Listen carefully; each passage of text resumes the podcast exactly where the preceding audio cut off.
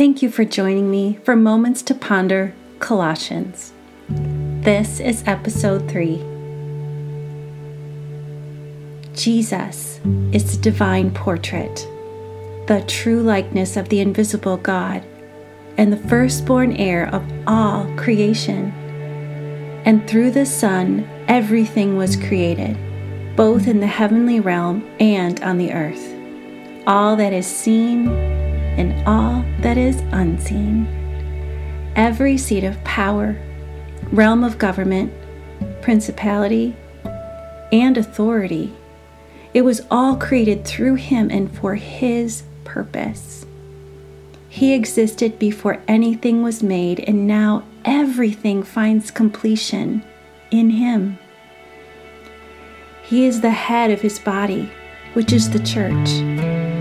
And since he is the beginning and the firstborn heir in resurrection, he is the most exalted one, holding first place in everything.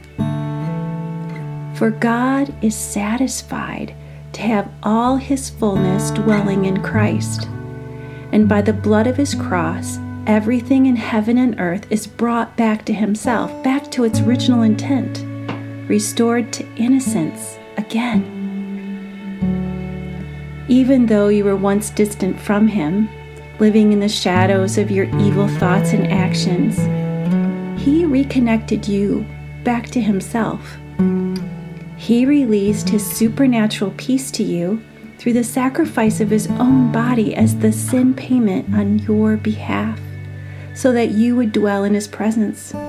Now, there is nothing between you and the Father, for He sees you as holy flawless and restored if indeed you continue to advance in faith, assured of a firm foundation to grow upon. Never be shaken from the hope of the gospel you have believed in. This is the glorious news I preach all over the world. Colossians 1 15 to 23. Many scholars believe that these verses were sung as worship. You may not know that many hymns were written to help an illiterate people learn the Bible. When put to music, the songs help teach theology and scripture. Whether the scholars are correct or not, this is a beautiful passage on the supremacy of Christ, and it would make a wonderful hymn. In episode 2, I spoke of the Gnostics and the influence they were having within this church. This brought confusion to the truth of Christ as the Gnostics denied the deity of Jesus. Paul wants to make it perfectly clear that Jesus is God. He begins with Jesus is the divine portrait, the true likeness of the invisible God. The book of John tells us that the Word was made flesh, and he dwelt among us, and we beheld his glory as the only begotten Son of the Father, full of grace and truth.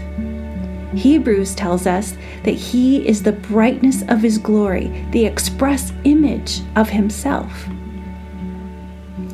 The word used in Colossians 1:15 is icon, meaning manifestation, image and likeness. Jesus is the image of God alone.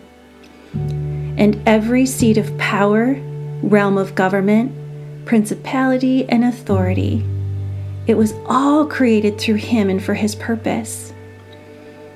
In a community where people were so distracted by new ideas, praying to angels, and seeking personal pleasure in sinful ways, Paul was reminding them that Jesus is over all.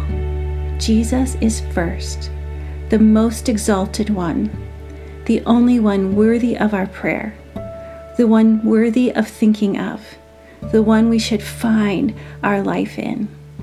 Everything finds completion in Him. God is satisfied to have all His fullness dwelling in Christ. And even though you were once distant from Him, living in the shadows of your evil thoughts and actions, He reconnected you back to Himself. How do these words resonate with you? What feelings stir within you as you hear them? These words fill me with gratitude and awe. They remind me of where I've been and the wonder of His desire to reconnect with me. Jesus was willing to make that possible. He does the same for you. Jesus made it possible to reconnect with Him, releasing His supernatural peace to us through the sacrifice of His own body by becoming the sin payment on our behalf. He did this so that we, you and I, could dwell in His presence, holy, flawless, and restored. Placing our trust in Him, seeking His forgiveness and grace, that restores our connection with the one who made us. Let that sink into your heart today. Because of Jesus, God sees you as holy, flawless, and restored. There is nothing between you and the Father.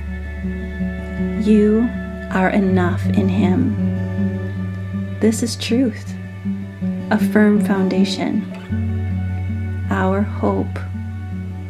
This is the gospel. For further pondering, I encourage you to read Romans 5 1 through 11. And now may you never be shaken from this hope through the gospel.